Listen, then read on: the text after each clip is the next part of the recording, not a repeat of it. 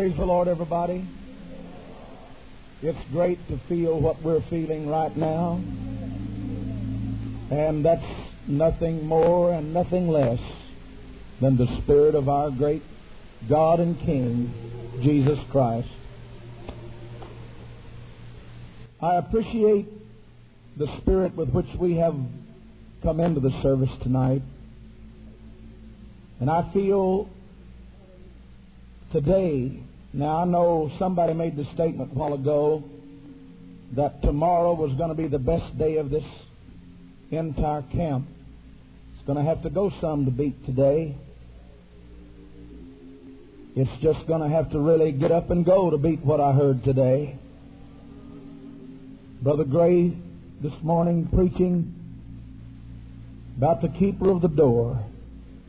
God help me to understand what the Spirit said. Then Brother Holly so greatly brought to us in the noon hour, continuing in the doctrine. God help me to continue in that doctrine tonight. That's my desire more than anything in the world is to be what the Lord wants me to be. Hallelujah. I'm not a part time preacher. You hear me? And I'm not condemning you, but I just don't have any sidelines. I don't own any rent property. I don't own one cow. I don't own any farms. I have no interest in other business. No stocks, no bonds, nothing but the Holy Ghost.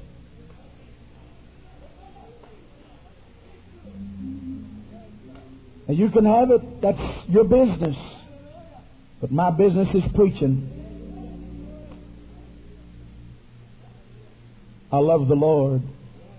Hallelujah. Hallelujah. Everything I have is wrapped up in you, the church of the living God. And I'm so glad that I'm a part of it. That ministry I heard today, Brother Mahaney this afternoon, everything we've listened to today has been outstanding. And I believe that it's the Spirit trying to talk to us. We're the bride of our Lord. I watched a young man be married not long ago. And when the bride walked in the back door, the door of the church, and they began that bridal march. I looked over at him standing under the lights. Big tears was running down his face. I don't mean just little ones. Big tears run down his face began to drip off on that suit he had. He watched every step, every movement, everything that was done. I don't suppose he ever took his eyes off of her. And finally, when it all stopped, the singing was over, and I asked the question, Who gives? This woman in marriage, that dad said her mother and I. As he stepped down off of the platform, those tears still running down his face as he went to meet his bride. I wish I could look at the face of God tonight. While you were dancing, while you were worshiping, and you're here so beautiful. And I believe somehow that bridal march is being played in glory. And we're on our way. But I believe that when God looks at us and all of your holiness and beauty, tears come to his eyes and run down his cheeks. I'm looking at his bride tonight. Brother Edwards, that's why it's so beautiful. A bride adorned to meet her husband. Hallelujah. Charles Mahaney preached a sermon two weeks ago in the Texas district. I've been invited, and I'll remember it a long time. I'm glad he invited me to come to that wedding as his bride. I preached to the church last night, my church.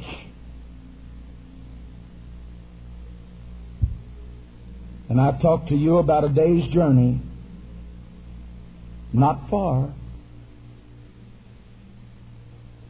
And very seldom does it happen to me as has happened tonight. You see, you prepare for these services ahead of time. You come to church, you come to the meeting, and you're ready. But I heard the Lord speak to me just a moment ago, and it's not what I intended to preach tonight. My whole course of thinking changed just about 30 minutes ago.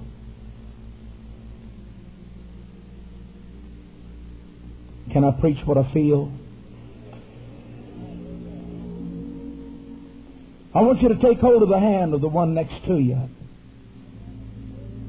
You may not know him.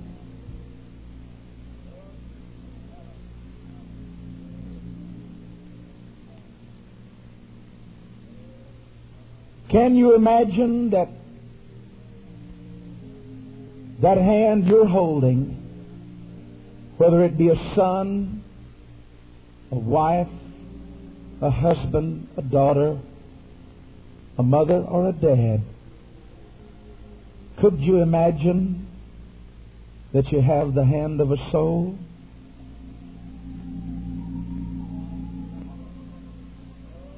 A soul that's never going to die? A soul living in a tabernacle that we know is E.L. Holly, Arlen Foss, Lee Edwards,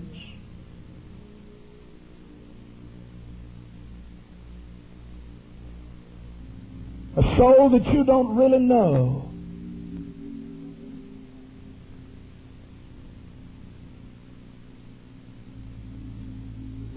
And that soul that you're holding the hand of tonight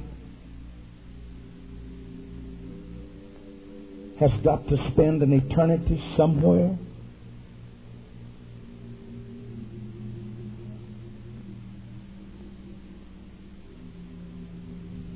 It's in the intentions of every man's heart to be saved. Only a fool would say, Let me alone. I want to go to hell. Sir, you don't know what hell's like. That's why you make a statement like that. A boy that looks at dad and says, Leave me alone. You don't understand, son.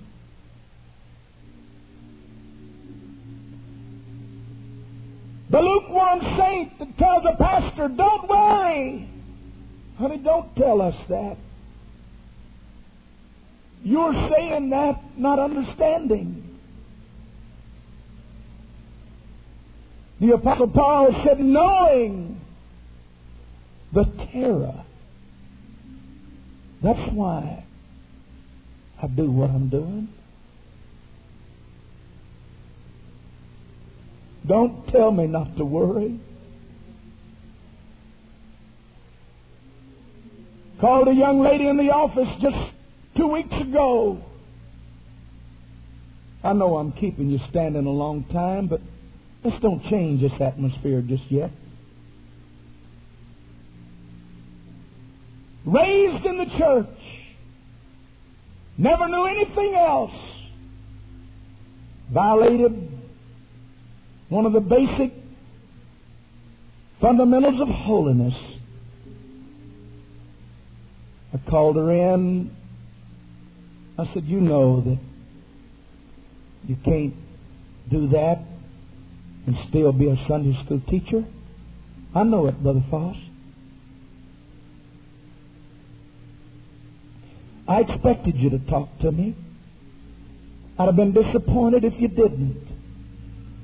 A girl raised around these altars. But she looked at me cold, calculating, and said, But it's my soul.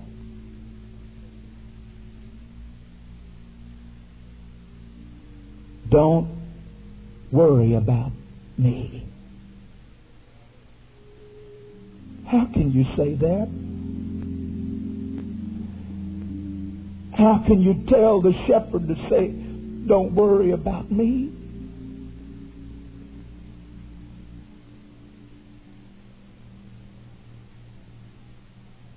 I feel a desperate urge to preach to you like that tonight. I don't know who it is, but somebody's in this tabernacle tonight. You're going to hear God call you for the final time. And when I close this service, it'll be over. Please don't ask me not to worry. My heart aches. My spirit aches. I want to preach something else, but God spoke to me 30 minutes ago.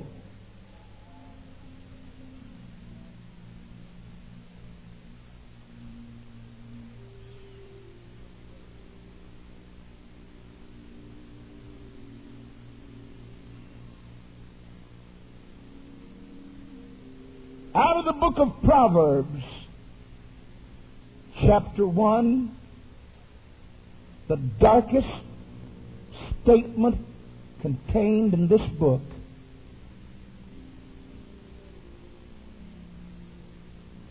Chapter 1, verse 24. Because I have called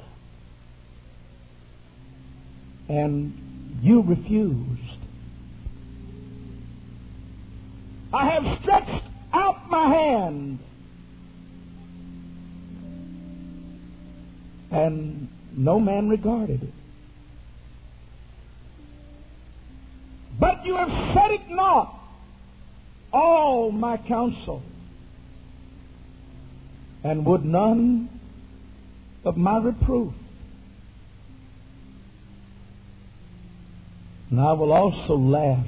Honey, when God laughs, it's not funny. I will laugh at your calamity. And I will mock when your fear cometh.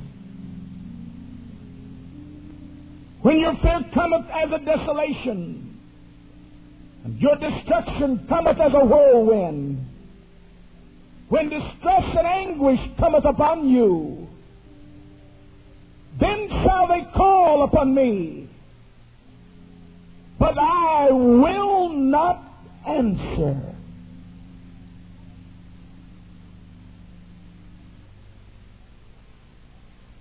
They shall seek me early, but they shall not find me.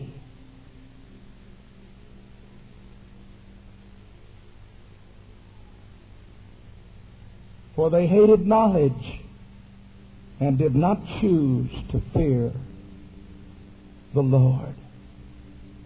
What I'm about to preach tonight is out of context for a camp meeting, maybe youth camp.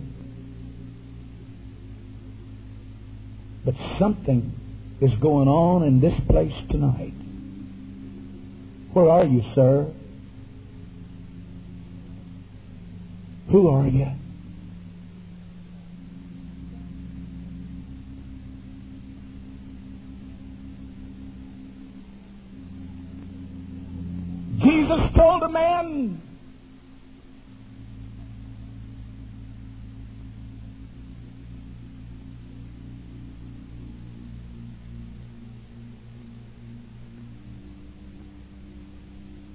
He talked to him and said, Would you send Lazarus and let him dip his finger in water?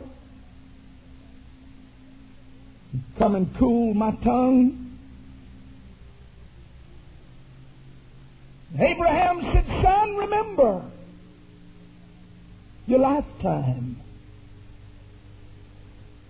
You received good things, and likewise Lazarus evil things. But now he is comforted, and thou art tormented. And besides all this,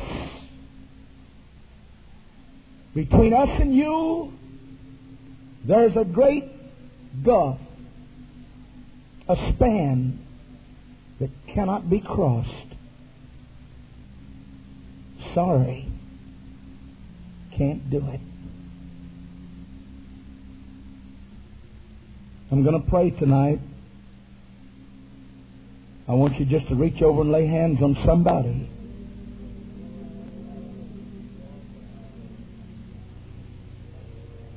God, I want to use for a subject tonight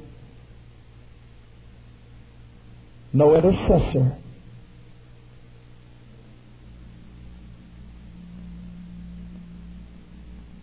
No intercessor.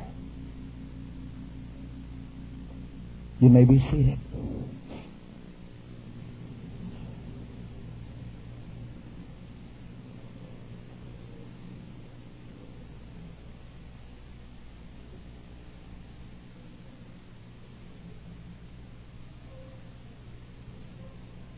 I appreciate the awareness that God is giving to His church.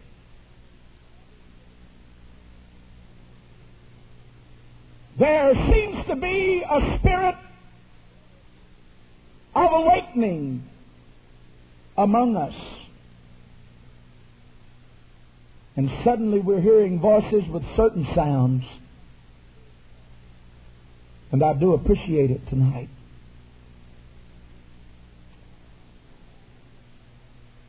Yet when we look at the church of living God, and Elder Holly today made such a masterpiece out of a Bible study. And he said, historians tell us that a church cannot maintain itself for more than 50 to 75 years. And I've heard this. I remember the 40th General Conference.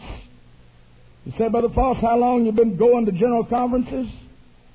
I got a ribbon here in my Bible somewhere.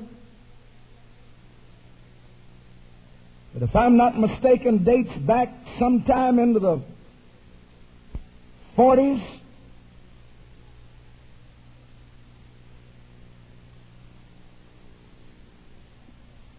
I heard it in our 40th year. They say that the 50th year we begin to make the turn. That in the 50th year things begin to change. I've almost scoffed at it that it wouldn't be. But I don't believe that I could fairly tell you tonight that I'm not seeing some changes in this church that I love so much.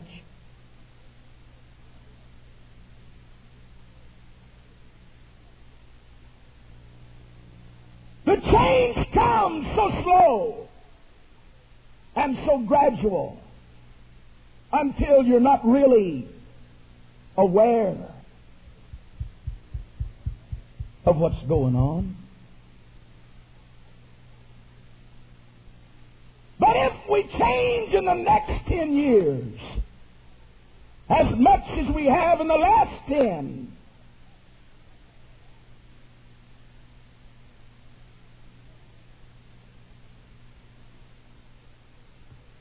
and because of the change that's taking place in the internal body.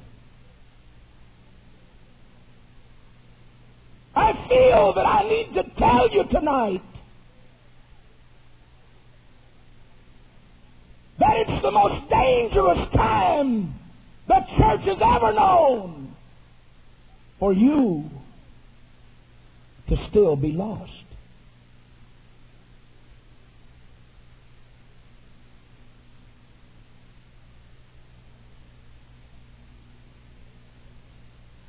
I agree with Brother Edwards tonight.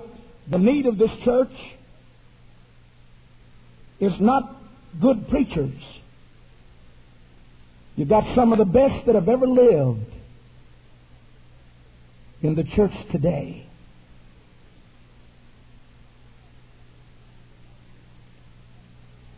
But somewhere from the Bush Arbor to now, something has changed. No. I don't want to go back to the brush arbor.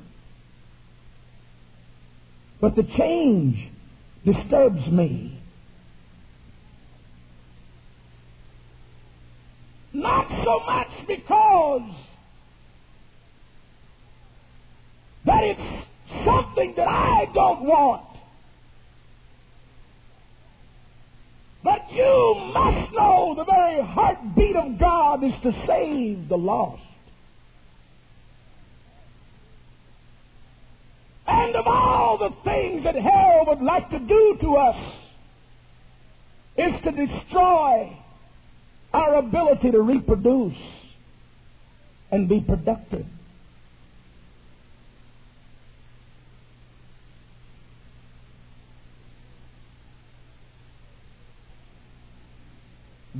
Very few of us know what real old time revival is.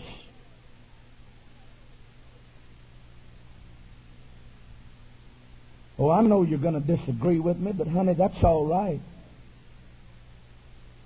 You probably disagree with me a lot before this camp meeting's over. Real revival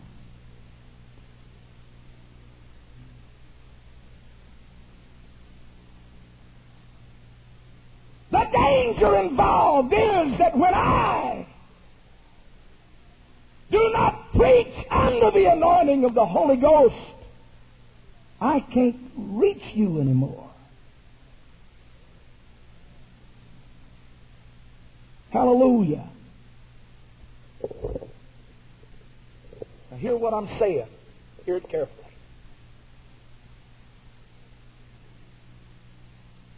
The ministry that is so able has a constant flow of words that flow so rapidly and so great. The message is great to listen to, but it fails to do that that it was given to do. Hear me. Our young men no longer decide that I want to be what the Lord wants me to be, but the minute they walk to the pulpit, you can tell who their idol is.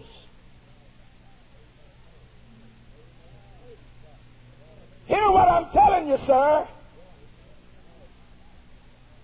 It's not the will of God for you to be like E.L. Holly, Orrin Foss, Tommy Kraft, or anybody else.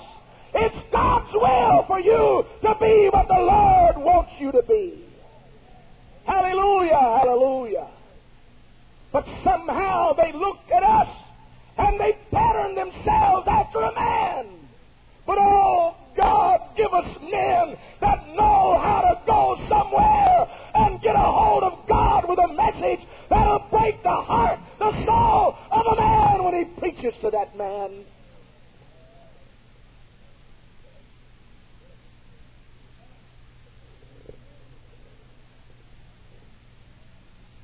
The change. I'm a modern preacher. Wind me up. I do my thing. Then it's over with. God, give us men that have a burden. That have a burden. I don't want to just preach to you. I got people to preach to at home. I want God somehow to allow me to reach down in the heart, the soul of a man, and wring something out of there for the cause of Jesus Christ. And because of the lack of a burden in the heart of the ministry, oh, don't tell me, sir. Brother Foss, I don't believe it. Yeah, you believe it.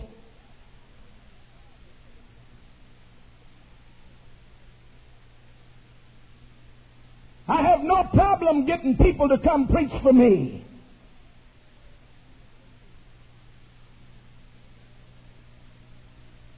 Hello?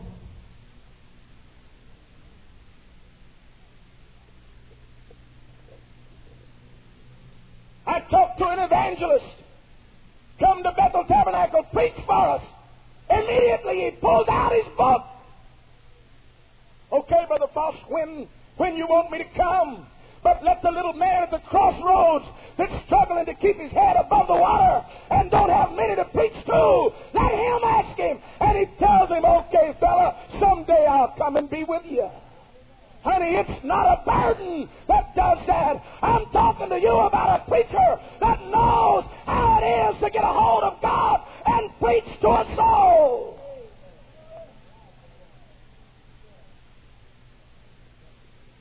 I was never so stripped of this feeling that you're a camp evangelist, you're a speaker that you go everywhere and you preach everything like I was just a few months ago.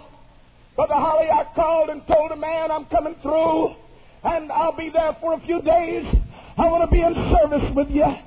Now, on a Sunday, and he, on the phone, I could hear him. He stopped. He, you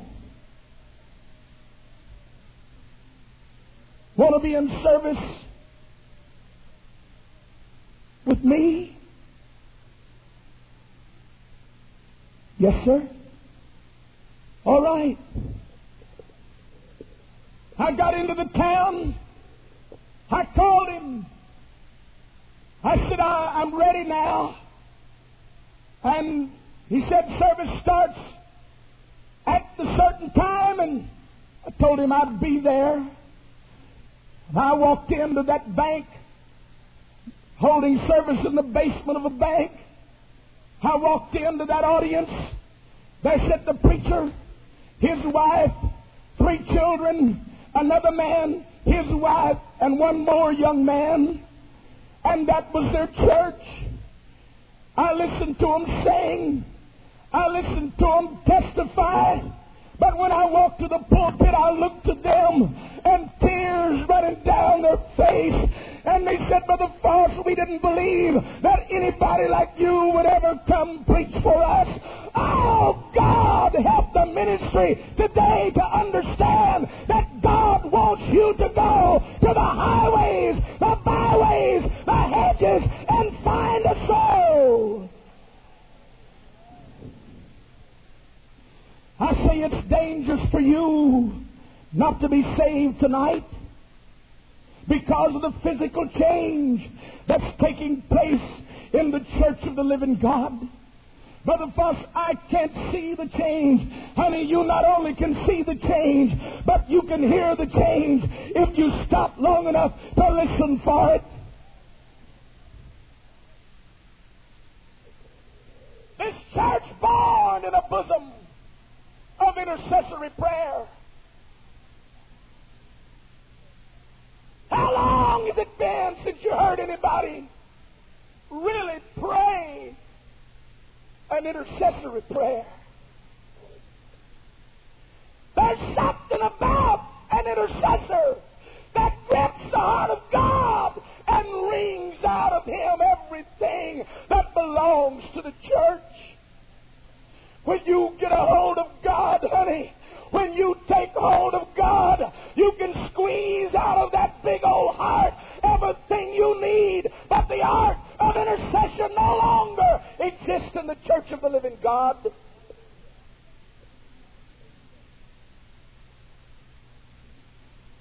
The only time that God was ever stymied, He said, I searched for a man to make up the hedge and fill in the gap, but I didn't find any.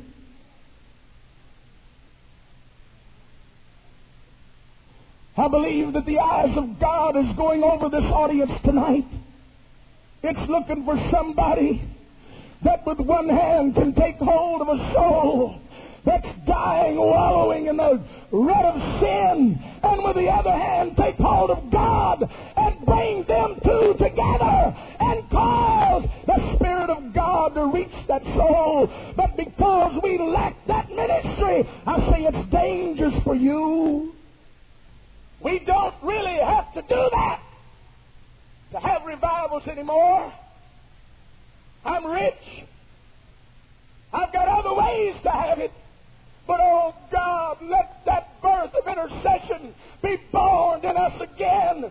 How long has it been, shepherd? How long has it been, evangelist, since you got down on your face before God and wrestled with God and pled until you knew that somehow you had reached the cross and bridged that gulf and got a hold of God and God was listening to what you were saying?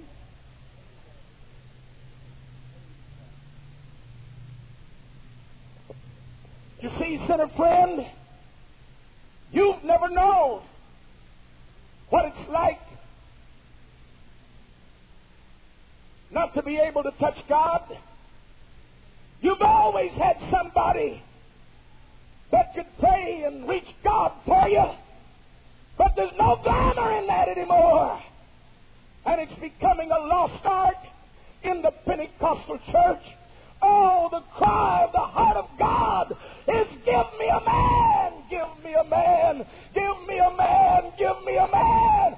I say, United Pentecostal Church, we have yet to see and feel the impact of the man that will give himself wholly unto the Lord and say, Here I am, Lord. Use me the way that you want to use me.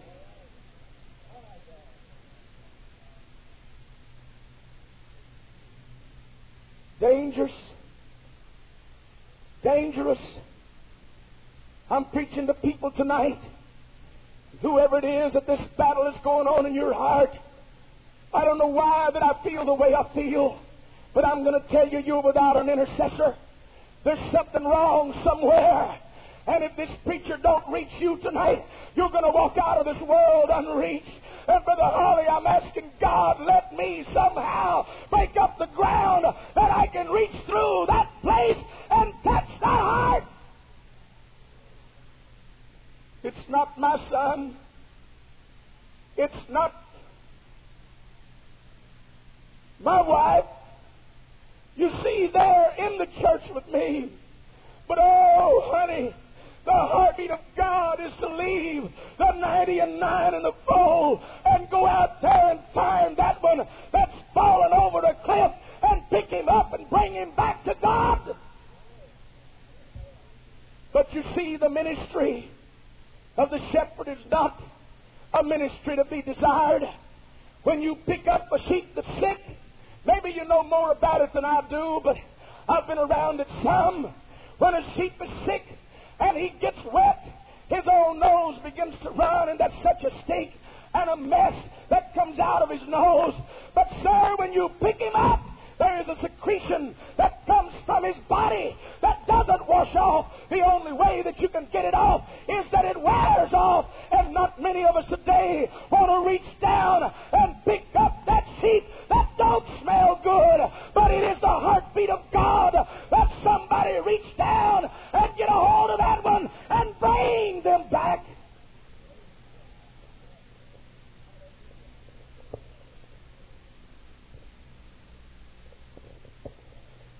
You know the reason that we relegate so many to the regions of the damned?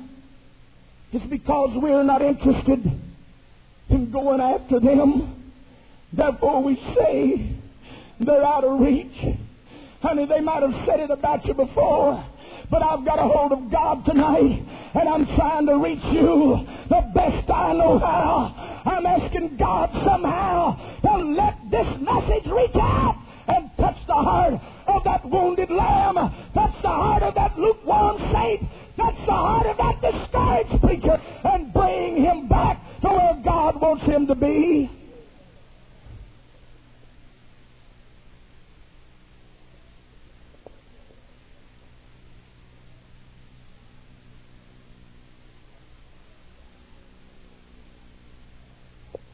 Who are you? Where are you? What's going on? You see, the intercessor does something to God that nothing else does.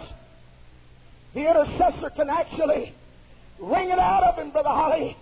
When God has firmly made up his mind and said, I'm going to do it, the man get a hold of God just right, sir. Right now, out there somewhere may be a guided missile on a highway that's waiting for you to get out there with your name written across the front of it. But somehow there's somebody that knows how to get a hold of God and say, God, just a minute, just a minute.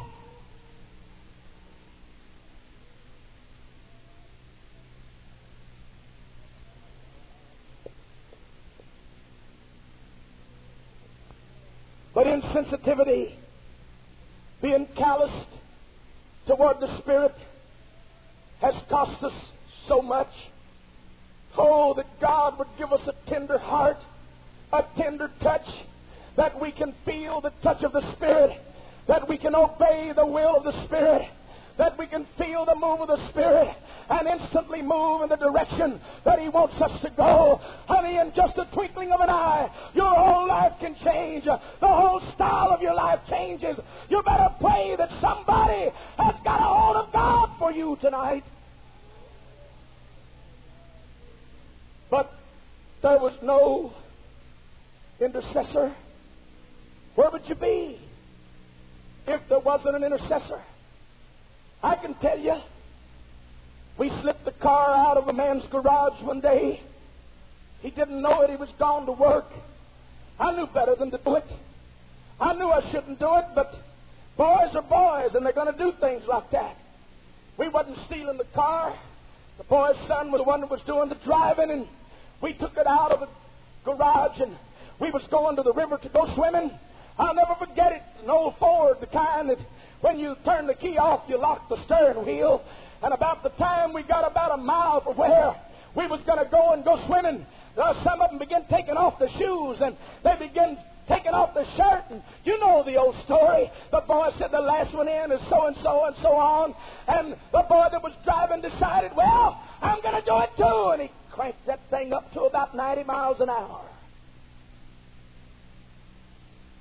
Beckwith Creek just below De DeQuincy, Louisiana. And we decided was, he said, I'll start taking off my shoes. And he reached up and turned the key off, slipped it into his pocket. That time, that old highway was about 12 feet out of that swamp. Down there was a curve. I'll never forget how I felt, Brother Collie, when that old car left that highway and hurtled through the air and we hit in that swamp out there and it buried up almost halfway of the window glass in that nasty muck and mire. And I began to kick on the door to get out. And when I got home, I was scared, brother. I was scared stiff. Not only because we took the car, but I knew that I had a close brush with death.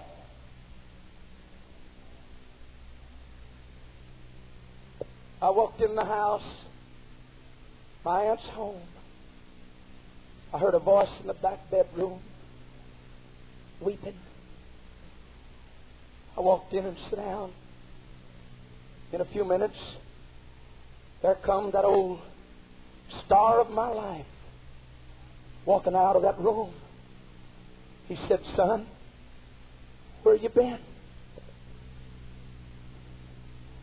We was going swimming, Daddy. He said, Is everything all right? Yeah? down. He said, About an hour ago, I felt an urge to pray. I felt an urge to pray. And all I could pray for was you. Thank God.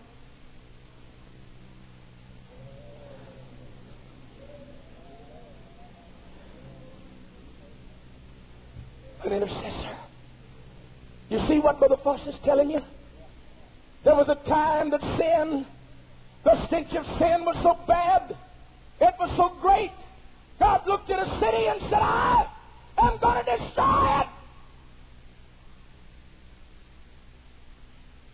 God help us. The spirit of Sodom is engulfing us today. Hello? God give us men, real men, real men. I'm sick. I'm tired of what's going on. I'm just going to wipe them out. And there was an old man over yonder in the mountains. He had no thought of Sodom and Gomorrah. Over there doing what he was supposed to do, tending his flocks, praying daily. God sent the angel down and rain fire and brimstone on Sodom and Gomorrah. But then something touched the heart of God. Wait a minute. No. Maybe I better go and tell old Abram about it. God, what you want to tell him for? I need to go and tell him. When he got over there, he said, Abraham, I thought I tell you, I'm going to destroy Sodom and Gomorrah. You what? I'm going to destroy them. I'm tired of the way they're doing. I'm going to wipe them off the face of the earth. And that old man began to reason.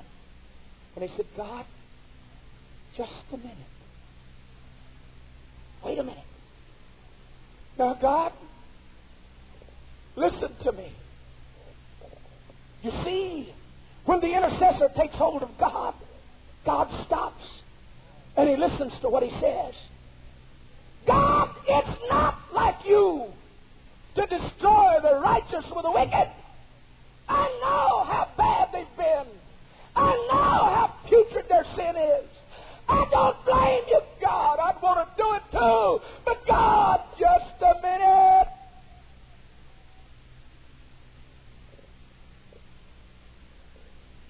All right, Abraham, what do you want? God,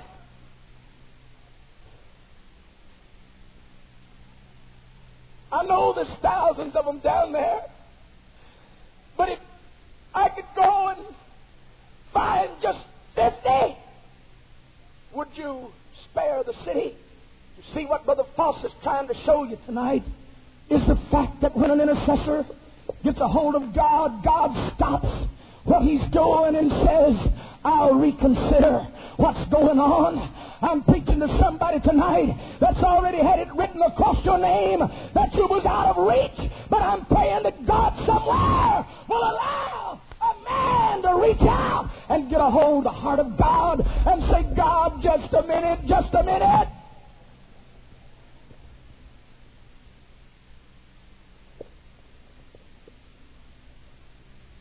Abraham, come on, fella. Oh, God, if I find 50, would you change your mind? Abraham, I'm so tired of it. But job, just 50. Yeah, okay, okay. If you find 50, I'll do it. He didn't even get up and go and look. He didn't open anything. He didn't uncover anything. He didn't ask one soul a question. He just went back on his face and said, God, I want to talk to you some more. Abraham, I've already made a deal with you, buddy. I know God, and I know, but look, God, if I find 40, would you spare the. Yeah, Abraham, if you find 40.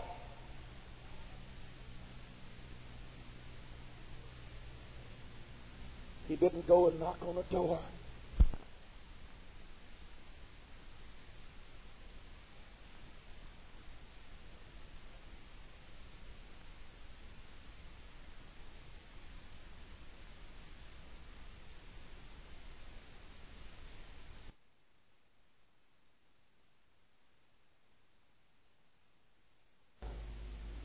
I appreciate your consideration.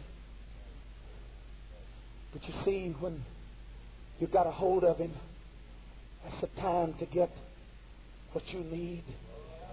Honey, it's been so long since some of you had a hold of God. It's been so long since some of you have really reached out there and got a hold of the thing that opens up glory world to you. It's been so long since you knew that you were talking directly into the heart of God. Abraham said, God, I know you told me 40, but now, God, look, if I go down there and find just 30, Abraham, you're driving a hard bargain. But if you find 30, I'll still spare it. Oh, but God, you're, you're, a great God, and you're wonderful, and I appreciate it, but God, I hate to ask you this, but this is the way I feel. And Abraham, God, if I find just 20, 20, 20, 20, two or three hundred thousand people in those twin cities, and I find just 20,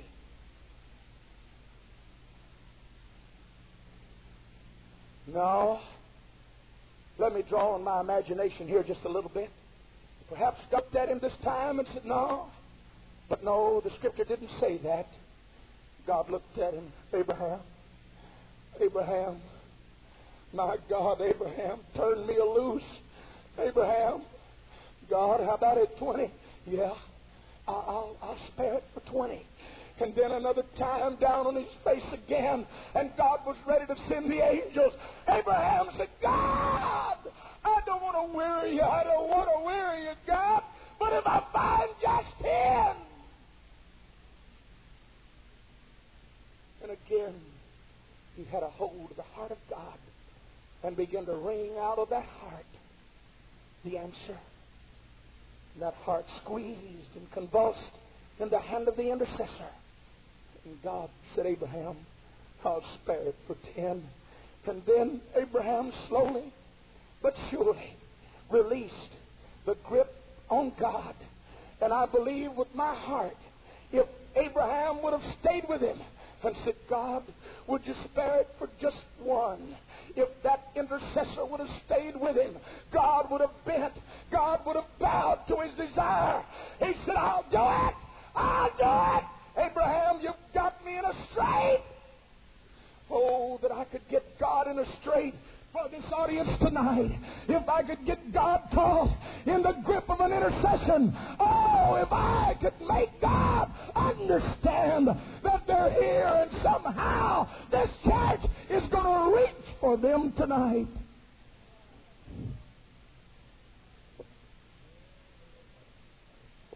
Oh, God. Who are you, sir? Oh, God. Hear us, Lord. Hear us, Lord. Hear me, sir. I don't know when I've felt this way in a camp meeting, but I feel something going on in this place tonight like I haven't felt in so long. It would be a shame for this meeting to come to a close and nobody find God full of the Holy Ghost. Oh, when God spoke to me a while ago, I said, God, wait a minute, that's not what I want to preach. But then he began to get a hold of my heart. I need something else, son. I need something else. Oh, that God would allow me. I wish I could walk down there where you are and put my hand on you and tell you it's you. You see, God told another man, said, I'm going to wipe out Israel. I'm tired of the way they're doing. I'm tired of what they've done. They've built golden calves. They've danced around them. They haven't even given me the credit for bringing them out of Egypt. Rebellious, stiff-necked people. And I'm just going to wipe them out. And God said, Moses, get out of the way and I'm going to, when you do, I'm, I'm going to wipe them out I'm going to make you a great nation. You see, God knew what to appeal to. He appeals to our feelings and our dignity, and He wants to appeal to our ego, and you're not fooling with a, a, a novice when God works. He said, Moses, I'm going to throw you something here, son. I'm going to make you the nation. I'll pick it up from Abraham. I'll make you the one. Oh, that God would give us men that had that kind of a spirit. And Moses said, God, I don't want to be a nation. But while we're talking, incidentally, God, there's something I want to tell you. What is it, Moses? I know they've been hateful and I know they've, they've been rebellious and I know they've been bad and all of that. I know that they've turned their face against you. But God, I just want to tell you, if you can't forgive them,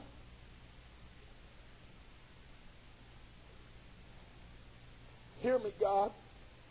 And when Moses said that, Brother Varnadori reached over and got a hold of the heart of God. He said, if you can't forgive them, then while you're blotting out, you blot my name out with them. The words of God was, hey, you got me in a strait. You got me, son. Hear me, God. And God said, all right, I bow to it. Moses, oh, tonight, sir, somebody had better make God bow to what's going on in your heart. It's so dangerous because there's not many people here that can do what I'm telling you about. There's not many here that knows what intercession is all about. A revival to them is a song and a dance, a big offering and a crowd. Oh, but to God, a revival is an intercessor that can reach up and bridge the gap between God and the man that's lost and bring them together. Oh, that God would shake us, that God would awaken this church, and a revival of intercessory prayer would be born in the heart of His people one more time.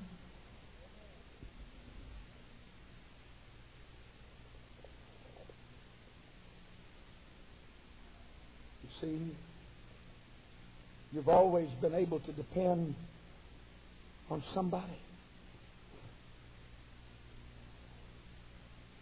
What was he trying to tell you? What was he trying to say? Ask your presbyter. Ask your Bible teacher. Ask your district secretary. Ask your superintendent. What was he saying? When he looked at a tree and he didn't find any fruit, and he said, Cut it down, throw it in the fire. What was he saying? What was he trying to tell you? Honey, he was trying to show you something. But when he did, the keeper of that vineyard looked at him and said, Just a minute. Just a minute. Don't cut it down. Don't cut it down. Don't cut it down. Don't cut it down. You see, God has already come by you. And He said, cut it down. Oh, don't think that He can't do it. Sir, He can cut it down before you know what's going on. But the man that's in touch with Him, the man that was in touch with the Master then, said, God, wait just a minute. Don't cut it down. Let me dig around it just one more year. Let me work around it one more year. Let me dung it one more year. And then when you come back, I won't say a word. You can just cut it down and it can go. I'm preaching to people tonight that that old pastor of yours has laid awake in the middle of the night. That mother of yours has lost sleep in the night. And God said, cut it down. But somebody said, God, just a minute. Wait, wait, wait, wait.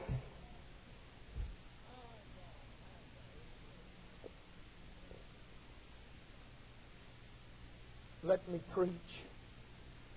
Let me pray. Let me talk. Let me work. Honey, but the time's coming. And that old man of God is not going to reach God for you.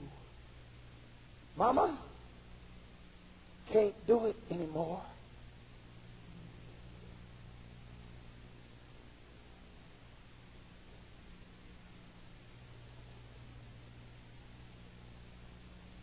It's dangerous for you to be where you are because you're out of reach unless somebody stands tall tonight and reaches God.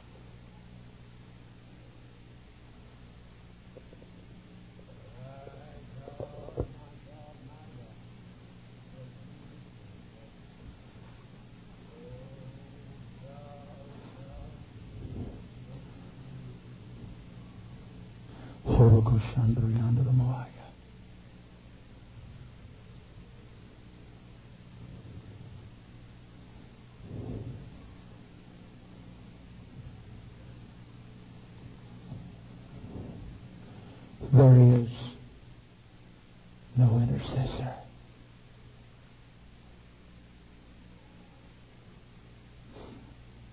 Goodbye, sinner.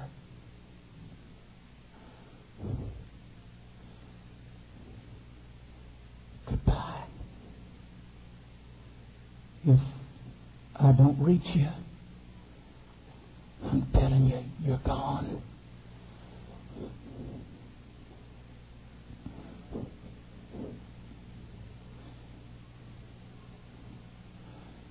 I probably tell you about it one night in the course of this meeting. But I saw the spirit of death walk into my church. And I feel that same spirit in this place tonight.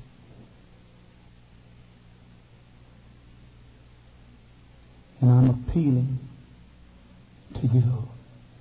If you know how to pray, you better get a hold of God now. Different camp meeting than I've ever been in. Something's happening here tonight. God, let me talk to you for a minute. Before you write them off, let us sing one more song. Let us play the organ one more time. Let us pray one more prayer. God, maybe we can turn them around. Would you reconsider, God?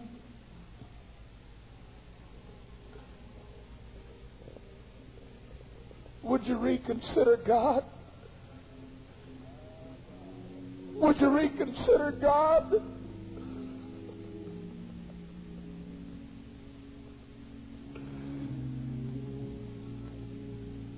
See, he said that we had saved some of you as though we pulled you out of the fire.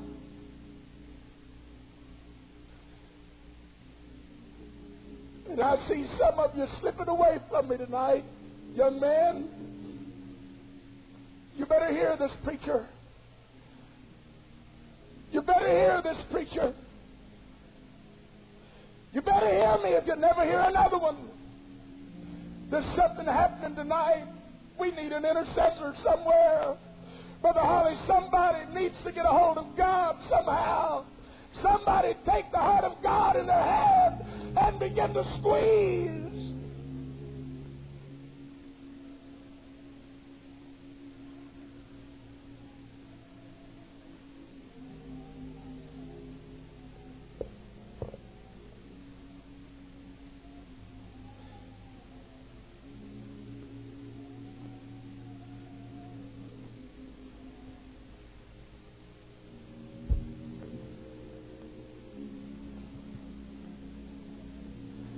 Just about ten more minutes now, and it'll all be over.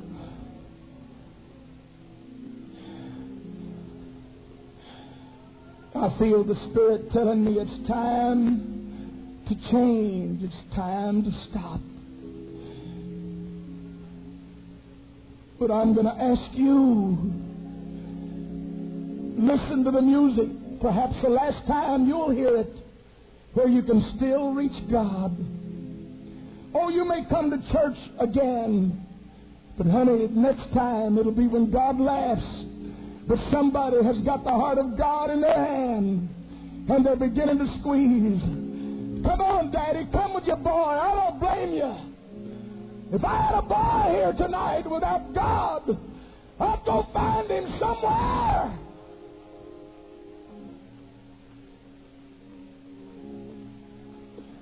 And if I was here without the Holy Ghost, I'd get up and walk down these aisles asking God, God, let somebody get a hold of you for me. Oh, oh, oh. Hear me, Mississippi, hear me. There's something happening in this place tonight. Somebody needs to squeeze the heart of God.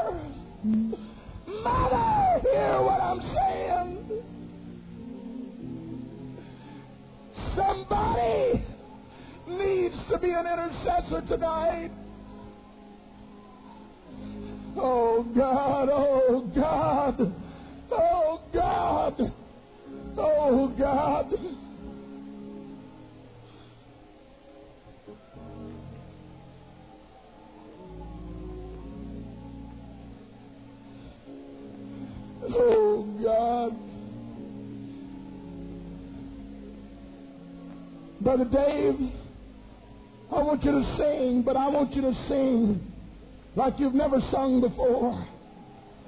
I want you to put everything you got in it because you're singing the last time that a soul will ever hear you on this side of Calvary. Oh, God, where? Don't let it pass. Don't let it pass. Don't let it pass. Whoa!